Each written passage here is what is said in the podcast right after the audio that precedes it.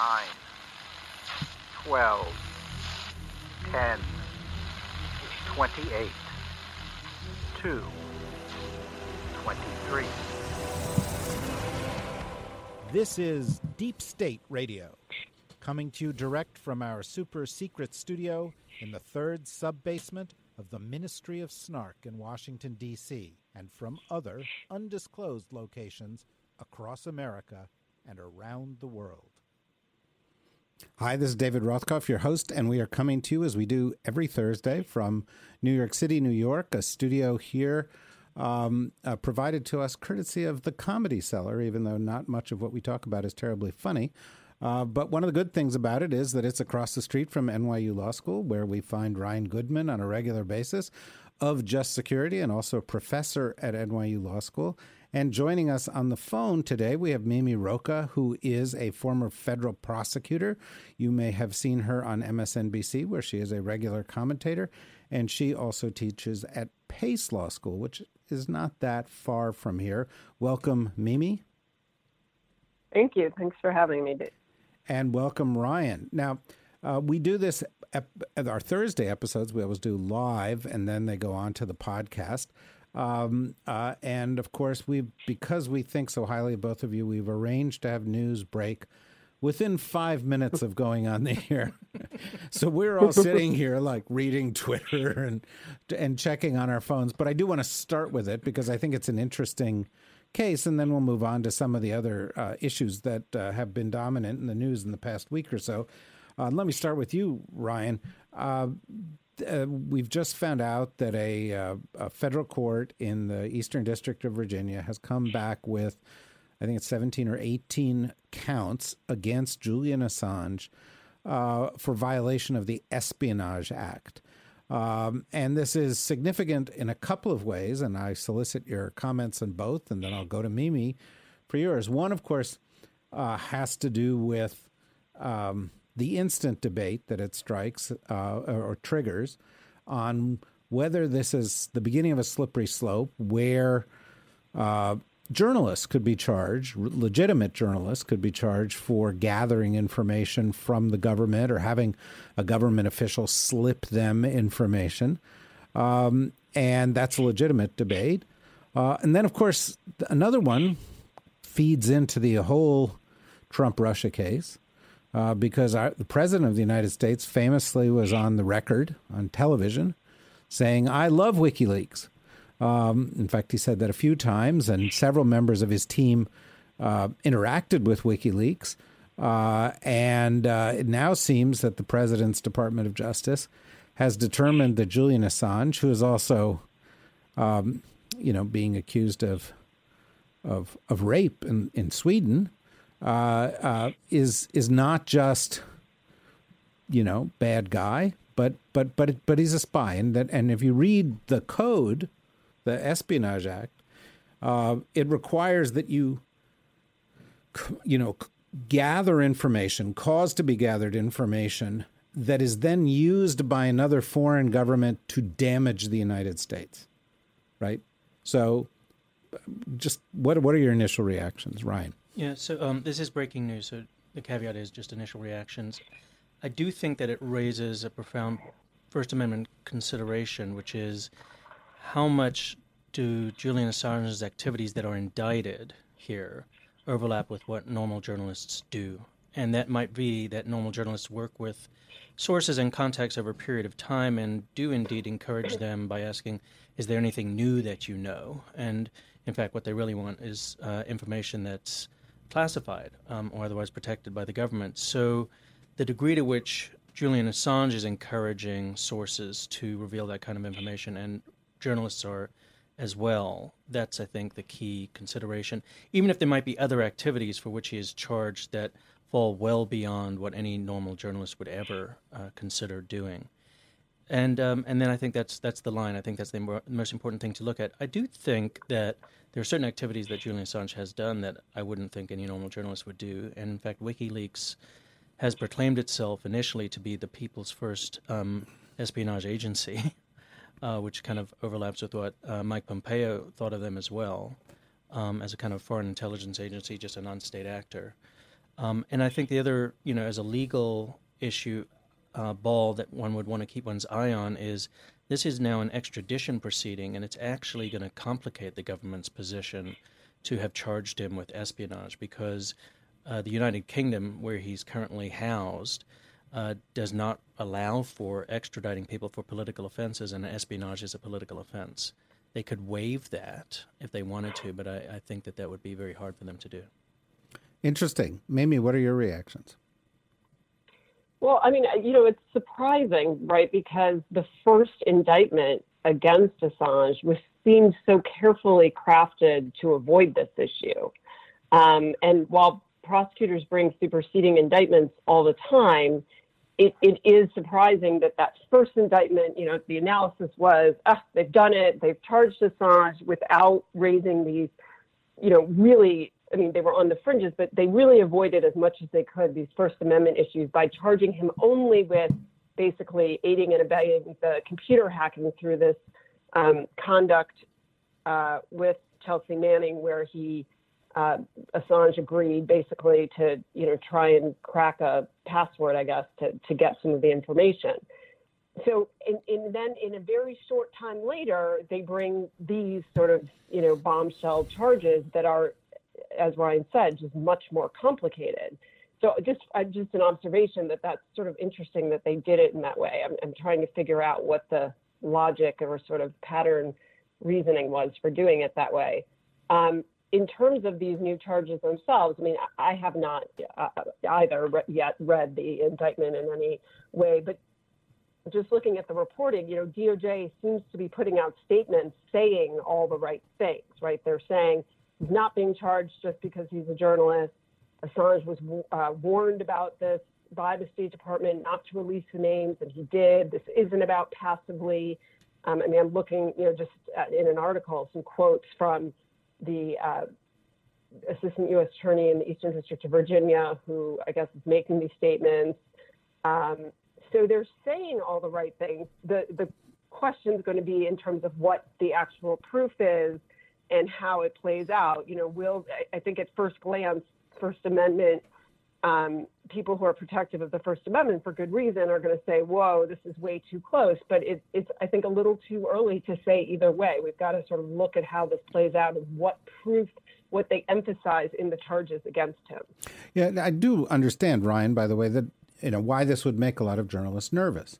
I remember a number of occasions when I was in the government, but, but, but, but I'll give you one where a guy invited me to breakfast at the Four Seasons in Washington D.C. A lovely breakfast, and um, I was a I was a reporter for a very big newspaper, a Pulitzer Prize winning big deal reporter, and uh, somebody I had known uh, uh, for a long time, and and they said, you know, hi, how are you? What do you want for breakfast?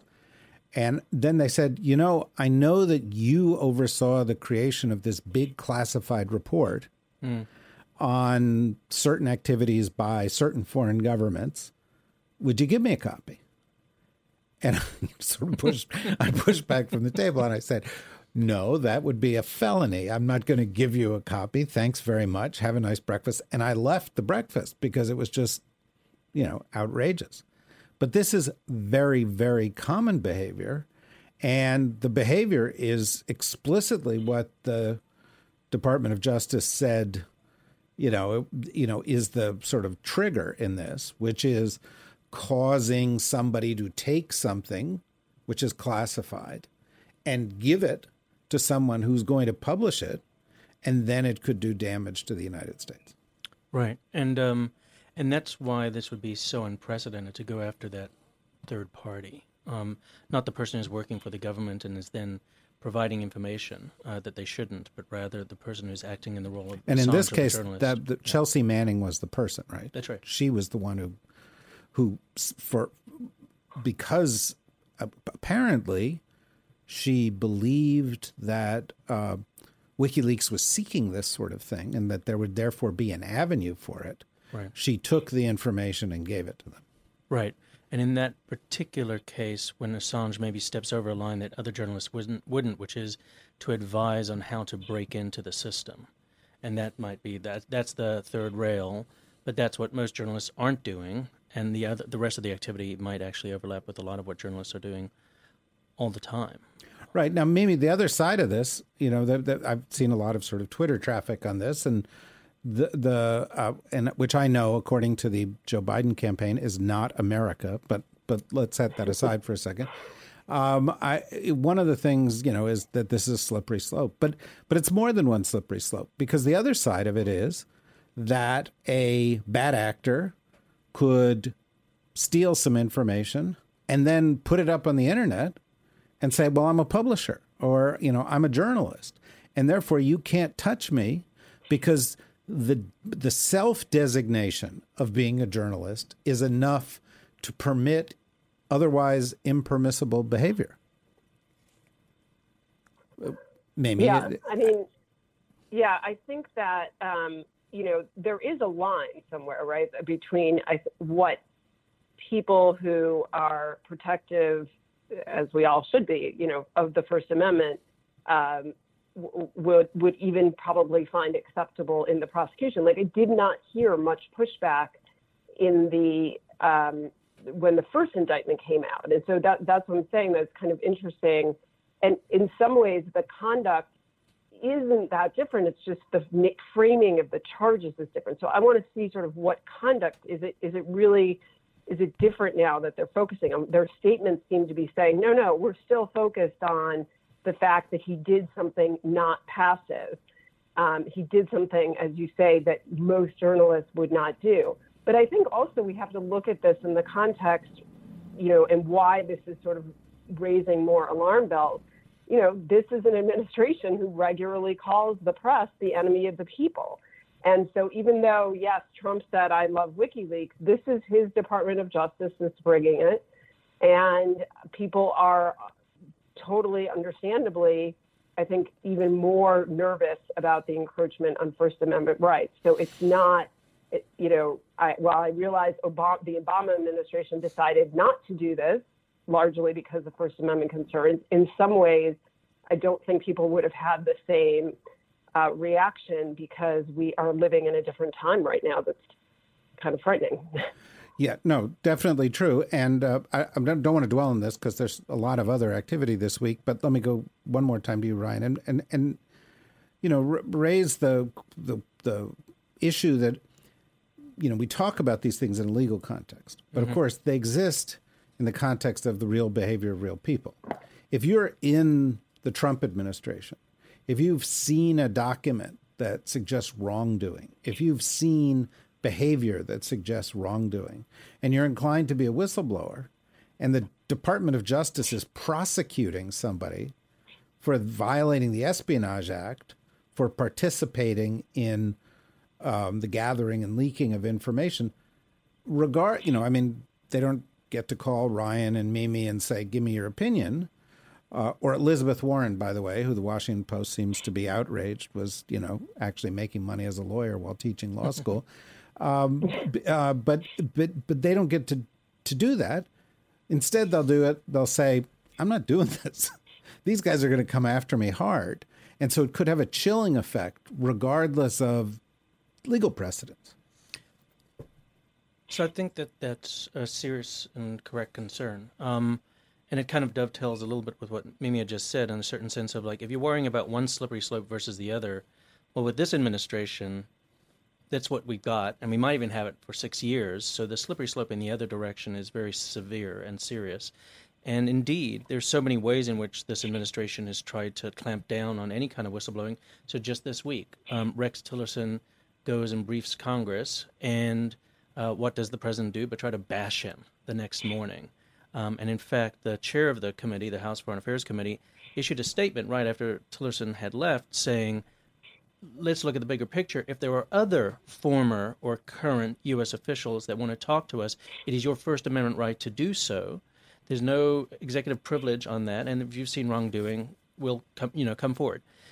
And so this really is where the game is at, and I I agree that there are many people that would think this this administration is serious. They're they're willing to break the glass that the Obama administration wasn't. They're willing to go places that they weren't. And then, of course, the background is as Mimi had said as well, you know, the press is the enemy of the people, and they they don't see the same lines of whistleblowers as actually performing a good public function. Uh, to prevent public corruption and things like that. So, yeah.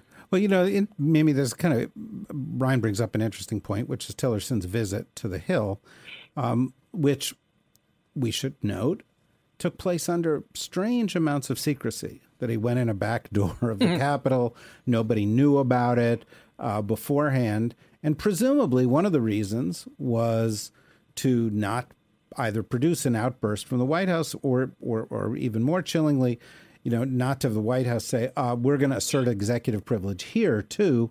He can't do that and get into a whole, you know, other battle. Now, the president's response uh, also figures in this. He he called. He, I, I think he he asserted that the former CEO of Exxon was dumb as a rock, dumb as a rock, um, uh, uh, which you know he considered to be a real slam. But having said that, there's a ton of people out there in the Republican Party who are afraid of crossing Trump because of his slams like this, and he they you know I mean you know, Justin Amash, you know, goes and makes his statement about Trump, and the next thing you know, Trump says, you know, he's a he's a loser, and and a day later there is a primary challenger for Justin Amash. You know, so people, you know, sort of worried about their job security in this in you know environment. I guess the the the, the question there is a question at the end of this is when we evaluate, and there are multiple slippery slopes in this particular case, um, some slopes are slipperier than others, apparently. Yeah, I mean, in the case that are you talking about for Rex Tillerson, or in the case of the, well, I'm just I'm just talking. I'm actually talking about the Trump administration more broadly. Is you know you uh, have yeah. you have to look yeah. at them and think they're going to use all the tools available to stop leaks, stop criticism, stop free speech, etc. Yeah, I mean, this is, uh, you know, just one of the most terrifying aspects of this administration is, you know, from day one, there were sort of the, the encroachments, there was this, this um, dropping of norms and things I think we all took for granted. Like I remember back, you know, in uh, 2017 when Trump was early on, you know, calling our justice system a joke and, uh, you know, criticizing the FBI, uh, you know, pretty much from the get go. Um, and, you know, we've become so numb to it, but it's, it's really sort of all part of this pattern, as you say, to silence critics of him and people who can do harm to him, even if they're not people who are coming out and criticizing him, right? I mean, that he just goes on the offensive if he thinks, well, law enforcement, you know, can do harm to him. He knows that. He knew that even before, you know, Mueller was appointed. Um, and so he goes on the offensive trying to discredit the entire FBI and Department of Justice and intelligence community because those are people who, uh, you know, pretty much deal in facts and, uh, and, and can hurt, therefore hurt Trump because facts are usually not good for him. And so I think with Tillerson and the media, you know, yes, it's a very slippery slope. I think it, it is fascinating that Tillerson, you know, did was able to do this, frankly, and and you know, go in and give apparently testimony he felt he wanted to give, um, without this whole battle about privilege that surely would have been invoked by the Trump administration because they do it whether it's uh, warranted or legal or not, if nothing else, just to delay things. And so here you have an instance of one person from the administration who said um, you know, I'm just going to go do this and I'm, I'm going to do it on my own. It's my right. And I'm not going to give them the opportunity to invoke that. So, you know, it does set an example for something that others could do. I'm not saying they will, but Rex Tillerson has done something that really, as far as I know, no other former administration official has done. Yeah. Now, having said that, of course, WikiLeaks was working as a cutout for the Russian government. Uh, they were doing bad things. Uh, that's pretty well established by the intelligence community. Um, and we, we shouldn't minimize those facts or the fact that the, the Trump campaign chose to work with and encourage these bad actors, even after having been warned about them. uh, during the campaign, right? I mean, Ryan, it's. Uh... Yes, I guess my only pause on that is I could have seen an indictment actually for WikiLeaks involvement in the election as a foreign national, um, contributing to a campaign. And we, I do worry, and I try to check myself because I think of them as such a bad actor, and what they did in 2016. And one could have even supported what they did before being in that crowd. But once WikiLeaks is not the same WikiLeaks as it was in 2010, etc. And if he's being charged for what he did in a much earlier period, then it's hard in a certain sense of if they're a bad actor for what they did in 2016, but then we got to be very careful about what, what the actual charges are for. Um, I just want to circle back to this idea of uh, retribution and trying to silence critics, um, because I I don't want to leave it in terms of some people in the government who hear us talking about it, thinking that that's you know it's only the costs. I think that there's also a place here for um, people to rebuild their reputations. Uh, so uh, McGahn has that opportunity now. He's on right on the edge. Is he going to, you know, kowtow to the White House out of concerns for like his law firm and things like that, and therefore not testify when he could? He's he's under nobody's compulsion uh, that he can't testify. He could do that, or will he uh, abide by a congressional subpoena? And I think his reputation is on the line. And other people who have kowtowed to this administration, like Rod Rosenstein, have completely soiled their reputation in uh, many different networks. The legal community as one example of that, and Tillerson's another good example, um, in a sense of you know he had hurt his reputation from some parts of his service, but uh, what he did this week uh, was very helpful. All right, well let's mo- let's move on to a different set of issues. Um, akin to the kind of you know Trump calling uh, Tillerson as dumb as a rock, and the kind of low level of his his attacks. You know, it's kind of amazing, right? I mean, we are fearful of the awesome power of the president, but when he utilizes the awesome power, it often sounds like a, a like a. I mean, petulant child, I yeah. think is unfair to petulant children. you know, and, you know, and he'll say, "Well, we don't want to have a do-over with the Mueller report," or, or uh, uh, you know, I'm a very stable genius, which he asserted again today, mm. um, uh, which was kind of astonishing.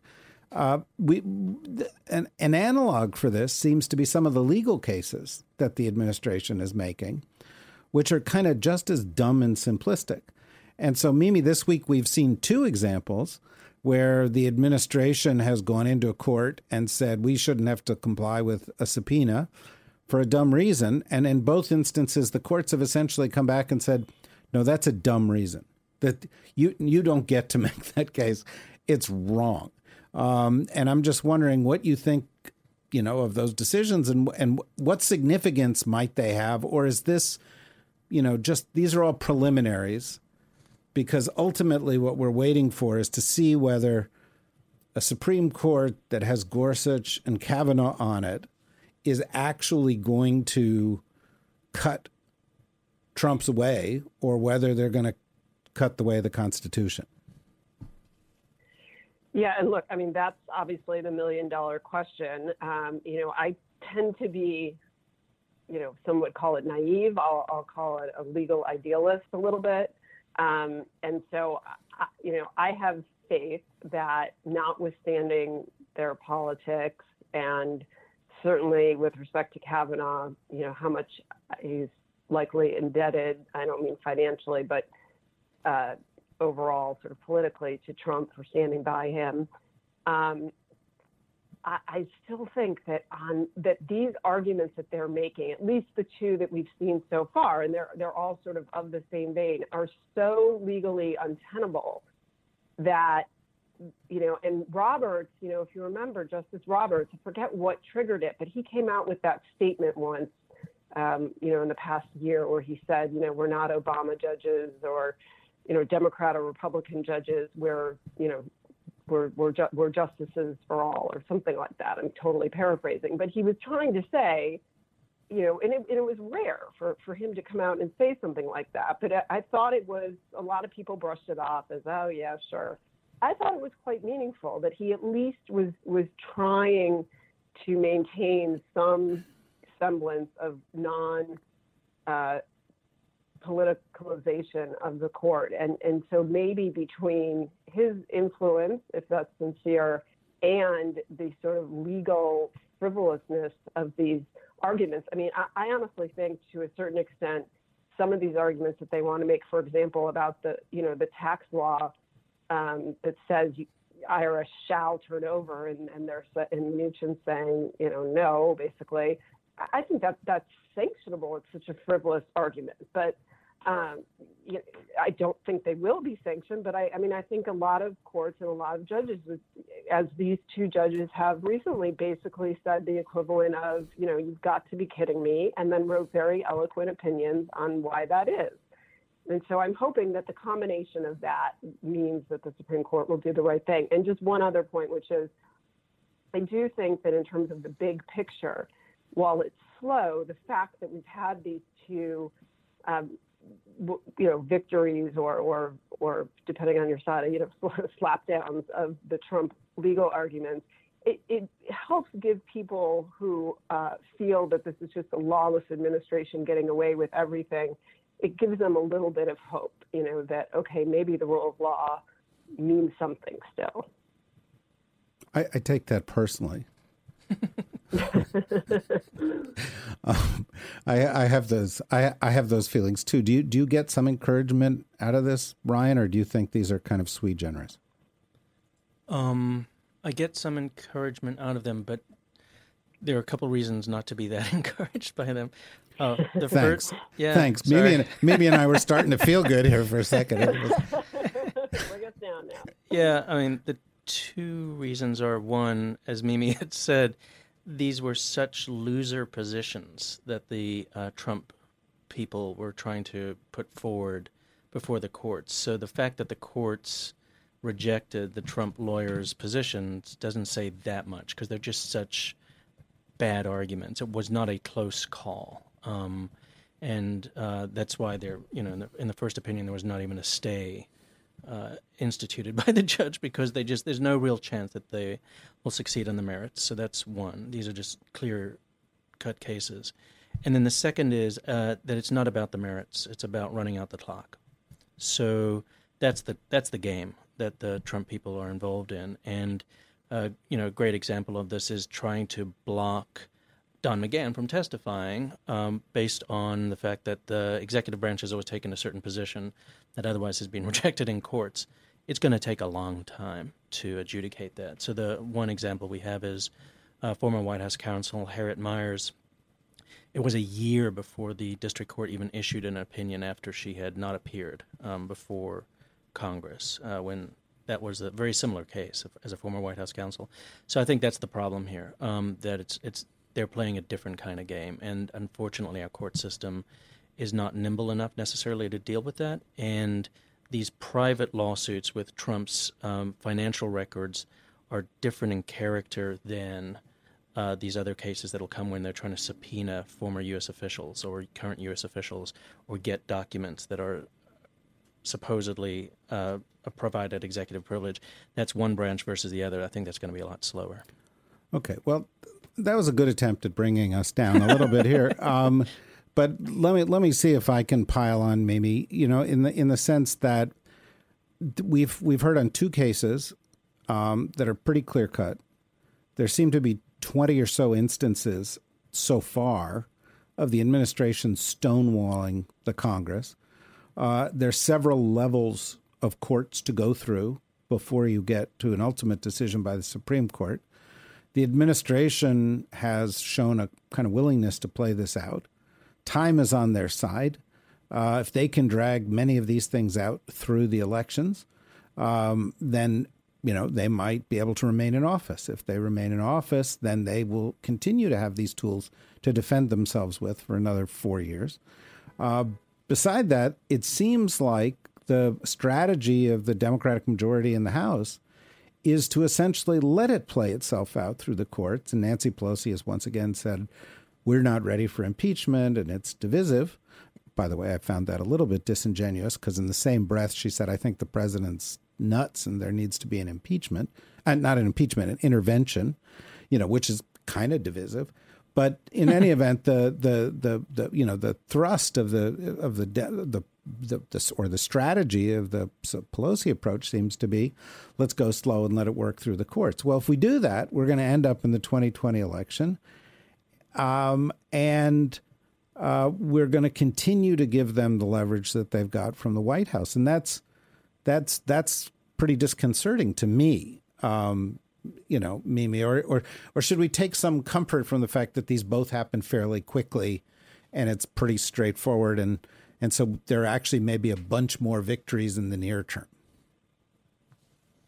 Yeah, I mean, look, I well, I, I, will just add on the timing issue. I saw today that the Mazars, the appeal of the first, so the first district court decision that we're talking about, the one uh, with respect to Trump's accounting firm, where the judge refused to stay the subpoena um, or block the subpoena, the uh, I, I, believe the Court of Appeals already issued a scheduling order for, um, you know, briefing and oral argument in July.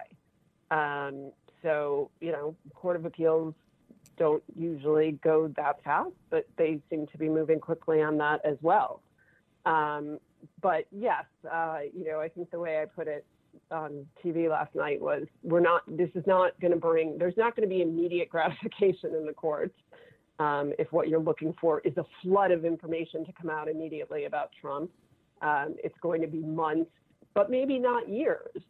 And, you know, November 2020 is soon, but not that soon. And some people say that Pelosi is sort of actually hoping that the, you know, information that at least seems like, because why else would Trump care so much about it coming out, would be damaging for him comes out closer to the election, right? Because if it comes out now, knowing Trump, people just sort of say talk about it for three days and then it passes. So, you know, maybe there is some some timing that works out here. No one's going to pay attention to it now, but they will in uh, you know the the early 2020.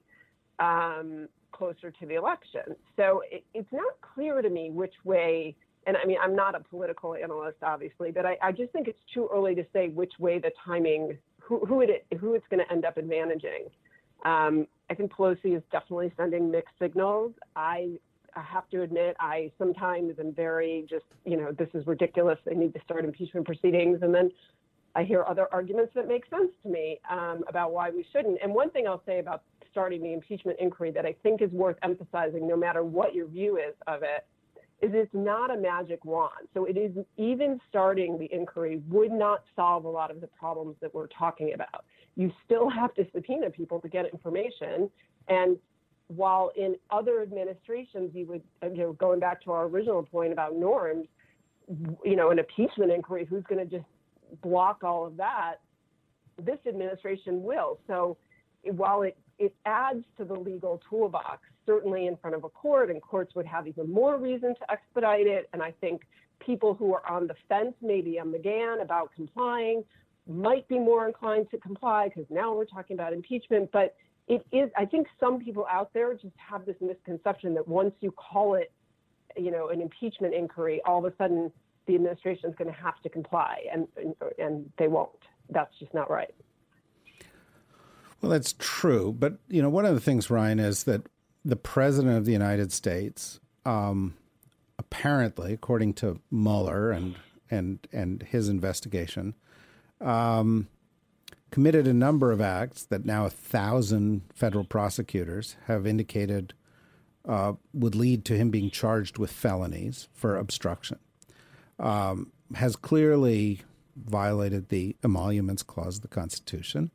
Uh, has been uh, implicated in a decision that's already taken place in the Southern District of New York regarding a federal election violation with regarding the hush money um, uh, uh, payments to Stormy Daniels. Um, uh, and uh, it, we, we, we don't have further information on cases associated with money laundering or cases associated with tax fraud, although some pretty good – cases have been made in in in the media, in the New York Times, particularly on the tax fraud issue. Um, uh, the president ha- is arguably um, not just violating norms, but raising concerns about his fitness for office on a fairly regular basis.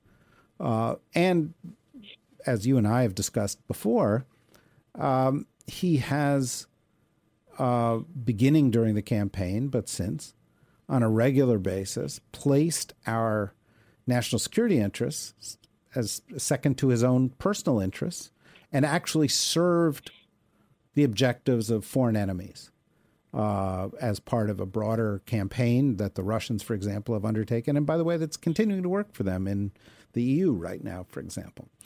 Um, so, t- why am I relisting all these things? Well, you know, it would seem to me that any one of those things ought to get people kind of uncomfortable with the guy being president for a month or a year and a half or whatever, you know, and and and, and yet the, the the the response to that is well, it might play into his hands politically. You know, Nancy Pelosi has said this. It would be very divisive. I know you're not a political advisor. Hmm. Um, but explain that to me. How does having impeachment um, uh, inquiry, not not you know not you know a final vote or anything, but an hmm. inquiry to explore these things and get at least some of the people on the record and put it on television and make it so America can see it because they're not going to read the Mueller report, but they do watch TV and and get it out there.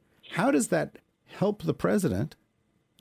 And wouldn't it, if it increases the chances that he loses because of the facts, mm.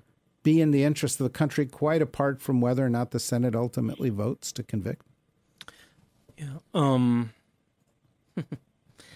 So I think that yeah. I, so uh, there's a lot in support of what you're saying. Um, I just want to put two additional points onto it. So there's a great piece in the Washington Post by Walter Dellinger, former head of the Office of Legal Counsel, where he says, look at all of this fixation on the process of getting more out of that Mueller report. You know, squeezing it because we don't have the grand jury information, and all the rest of these subpoena fights. It's already there. What's there is damning and explosive material and kind of like you say, I hadn't thought of it in those terms, but some people might think, based on that alone, do we really want this person to serve the rest of the week in the White House? Because this is so enormously awful. Um, and uh, it doesn't even need to meet the standard of a crime. It's just such an egregious abuse of power uh, as well. And, and we have that there now. And if we also then, so that's his point. I think it's just such a strong point. And it, and in fact, it, um, it's that when you fight for more information, like on the Mueller report, it makes it the signal that's sent to the American public is we need more. Like we can actually make up our minds without that additional um, amount, a quantum of information. And no, the answer is no. It's actually in there already. If people just understood it, and still a very small fraction of Americans have even read the report, what is more vivid than TV and people testifying? Um, and so I think that that's a very strong point. And then the other part of it is, you know, in a way, Mimi's right that maybe some of this information comes out a year from now, but at that point, people will say, "But you knew so much of this already a year ago. Why didn't you act then? It can't be that bad. This is old news." And it will the the kind of coalition around what's just happened with the dropping of the Mueller report is lost by then. Um, so I think that's a, a real uh, kind of a cost. Um, so there, there are those I think are the key elements, and I do think just the facts alone playing out on TV would be highly damaging to this president. Just the facts alone of whatever what in, what's in the Mueller report.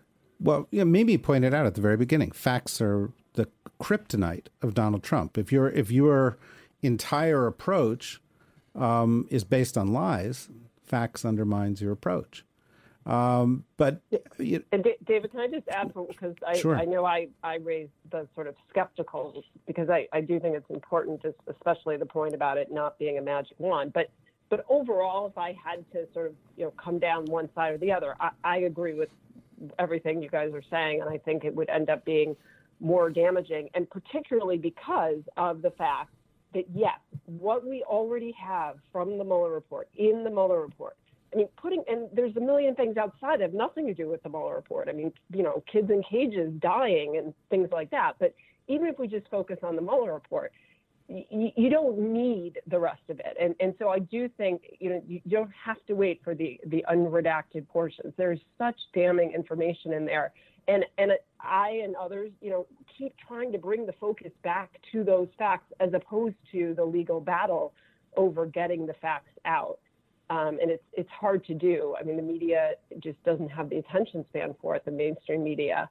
Um, but you know, I think there are a lot of people thinking about ways to do it. But the, the most effective way to do it would be through hearings as long as you can get witnesses though and right now that would be a problem right i mean i don't think you could get mueller you could get mcgahn uh, I, I, you know i just don't know that any of the, the real fact witnesses are are that that's doable right now well that's a it's a really really good point you know and and and we've only got maybe five more minutes but but you know ryan remember when Jerry Nadler sent out 81 subpoenas. Mm-hmm. What happened to those? you know, we, I mean, some of the people said no, right? But presumably some of the people said yes. What, what's what's going what's going on with all that? And let me add on. We'll make this kind of the final question for both of you. But you know, one other component. There's a lot of people who are frustrated by all this. I find myself getting comfort from following you guys on Twitter and watching you guys on TV and talking to you guys. But but you know, I find myself the other thing I do is a lot of times is I'll do long lists of all these things that that, that he's done wrong mm. because I think people become numb to them. You know, and it's kind of mm-hmm. what I call the fog of Trump. You know, that if if he does a hundred things wrong, then no one of them is so bad or even you can can't even focus on it long enough that it ends up tripping him up, even though if any one of these things had happened to Obama or Bush or somebody else, it would have it would have caught him up. And so people want some action. And I get the the question that is leading out of all of this is Nancy Pelosi is saying no action for now. I don't know that that sends a very good message to Trump, and I personally I don't mm. think it's the right decision, but she is. So where is possibility that action is going to come from? Well, the courts may rule on some of these things, and that may lead to some new disclosures. That's interesting. That's in no case is that less than six months from now, or in all likelihood a year from now, or you know, it's it's going to take a while. There were in the Mueller report twelve other cases that were supposedly brought someplace else. Um, New York State has its own avenues um, and you know, one has to wonder how is the legal system going to work on this? And and you know, corollary question. Um, uh, and again, it's one that I think both of you guys have addressed from one point or another. Is does the Bill Barr Justice Department pursue these things? Does it pursue them fairly? Um, and uh, does it pursue them aggressively? uh, or does it sort of run out the clock? And and and and and we get none of the mechanisms for checks and balances. Not the Congress, not the judiciary, et cetera, working to stop a pattern of egregiously bad behavior. So first to Ryan and then to Mimi. Um, so uh, to end on a hopeful note, I think there are three mechanisms that I can identify that might still be uh, workable on a short-term basis. Uh, one is we're in extreme times, so it requires extreme and unprecedented action.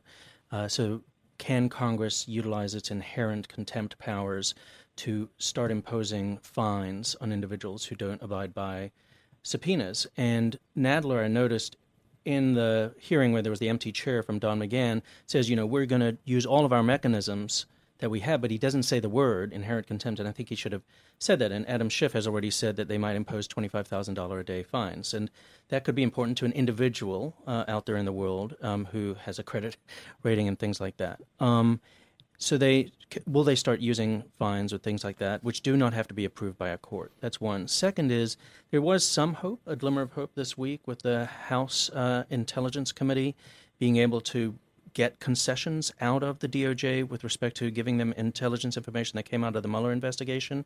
And it was because Adam Schiff was promising to hold the Attorney General in contempt.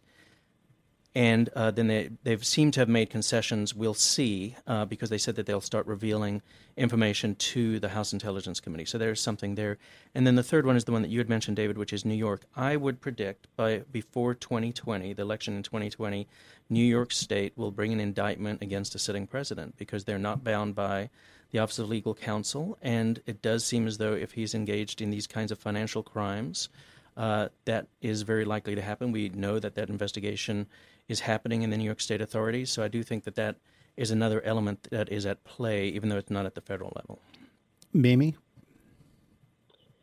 So I I, I, I, agree with everything Ryan has said, not surprisingly. Um, and by the way, David, your threads where you write all of that out, they always get me, you know, then I'm impeachment now um, because they're so well written and they are actually inspiring. So keep I'm, writing them. I'm, I'm, I'm, um, I'm glad my neuroses are paying off for somebody.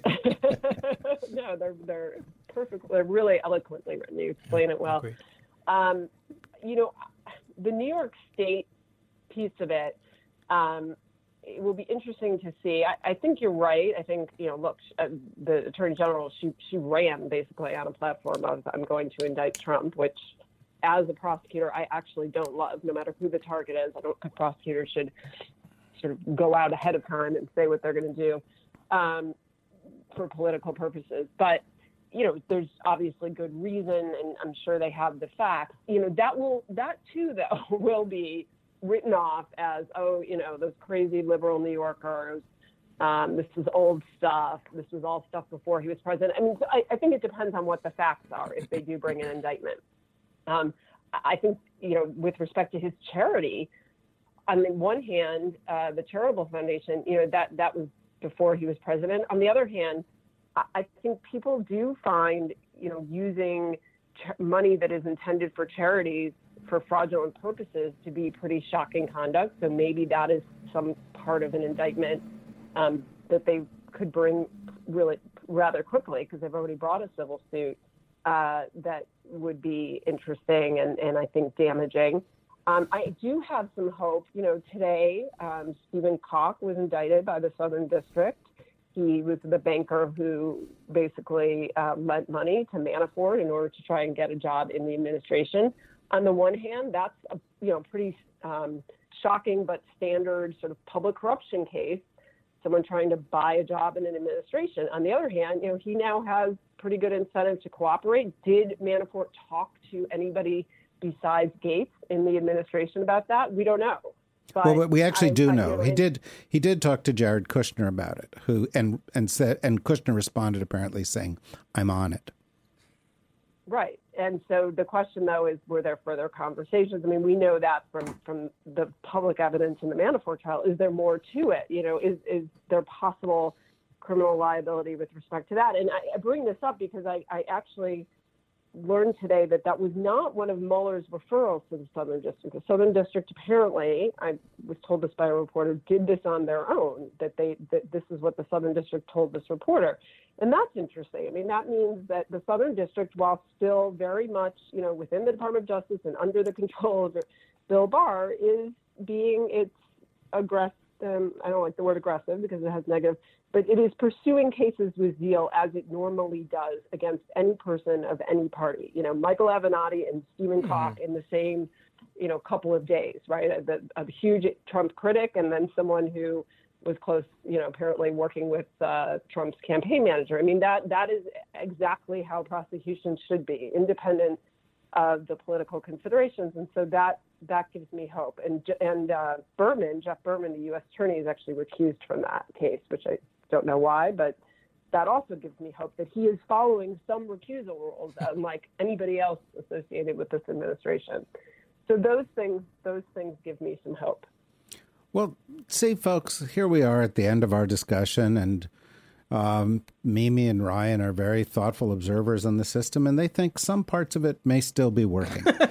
uh, uh, which you know, I guess is as good as we can hope for today. There's a part of the frog that hasn't boiled yet. yeah, right, exactly.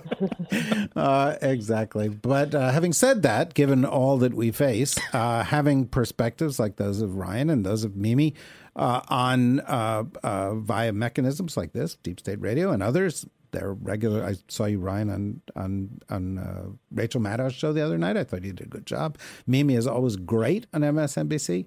Um, I you know I I think this is necessary, and I think clearly there's many many many many steps to come. We hope you guys will come back and join us again here um, on Deep State Radio, um, where we're going to keep following these things and trying to have uh, candid discussions. Folks, if you want more of this, you can go to the dsrnetwork.com where you can pick up other episodes of, of, of, of the Deep State Radio podcast or Unredacted by DSR, where this week uh, they, by the way, have done a two part interview with Hillary Clinton, which will go up uh, tomorrow and the next day uh, uh, or our other content. So please go to the DSR network, and you know if you're there, you you could sign up and become a member. I mean, it's like not a real expensive, and you get like a mug or a T-shirt, and uh, and you keep America safe. You know, mm-hmm. and so you know, so like you know, is that important to you? I don't know, but if you're there, why not? Um, in any event, thank you, Mimi. Thank you, Ryan. Thank you. thank you, everybody, for listening. And we'll be back with you again next week. Deep State Radio is a production of the Deep State Radio Network, a division of TRG Interactive Media. Our podcast today was produced in cooperation with Goat Rodeo Productions and was supervised by Ian Enright. Join us again for another episode of Deep State Radio. If you don't, we know where to find you.